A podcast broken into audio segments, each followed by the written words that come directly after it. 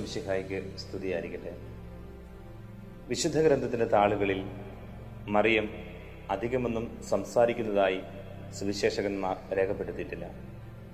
രേഖപ്പെടുത്തിയതിൽ രണ്ട് ചോദ്യങ്ങൾ മറിയം ചോദിക്കുന്നതായിട്ട് നമുക്ക് കാണാം. ഒന്ന് നമ്മൾ നിശ്ചയമായും ചോദിച്ചിരിക്കേണ്ട ഒരു ചോദ്യമാണ്.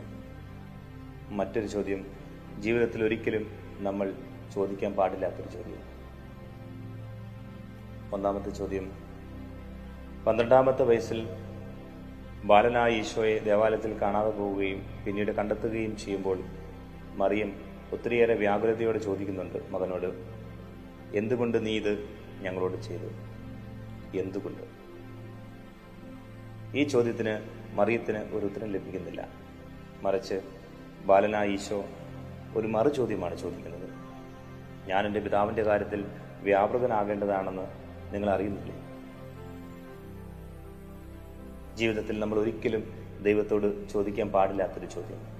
കാരണം രക്ഷാകര ചരിത്രത്തിൽ ഈ ചോദ്യം ചോദിച്ച ആർക്കും അതിന് ഉത്തരം ലഭിച്ചിട്ടില്ല. പഴയ നിയമത്തിൽ ജോബ് ചോദിക്കുന്നുണ്ട്. എന്തുകൊണ്ട് എനിക്കിങ്ങനെയൊക്കെ സംഭവിക്കുന്നു? ജോബിന് ഉത്തരമില്ല.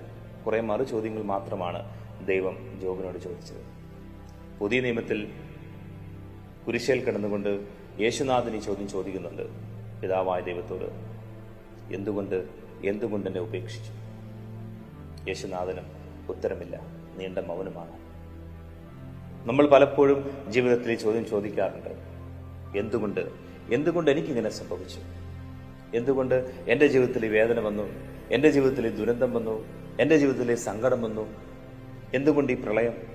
നമ്മൾ പലപ്പോഴും ചോദിക്കുന്ന ചോദ്യങ്ങളാണ്. പക്ഷേ ഒരിക്കലും നമുക്കിതിന് ഉത്തരം ലഭിക്കുകയില്ല. കാരണം നമ്മുടെ ജീവിതത്തിൽ സംഭവിക്കുന്ന എല്ലാത്തിനും ദൈവത്തിന് ഒരു ഉത്തരമുണ്ട്.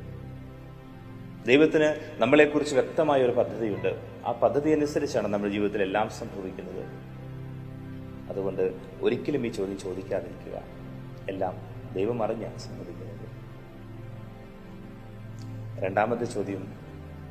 ഗബ്രിയേൽ ദൂതൻ മംഗളവാർത്ത അറിയിച്ചപ്പോൾ മറിയം ചോദിക്കുന്നുണ്ട് എങ്ങനെ ഇത് സംഭവിക്കും? ഞാൻ പുരുഷനെ അറിയുന്നില്ല. എങ്ങനെ ഇത് സംഭവിക്കും?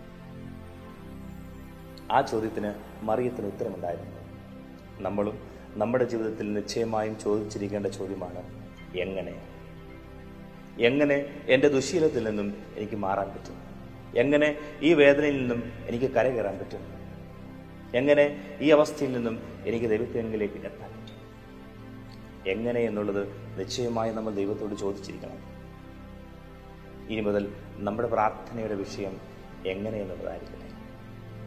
കാരണം എങ്ങനെ എന്ന് നമ്മൾ പ്രാർത്ഥിക്കുമ്പോൾ നിശ്ചയമായും അതിന് ദൈവത്തിന്റെ പക്കൽ ഒരു ഉത്തരമുണ്ട്.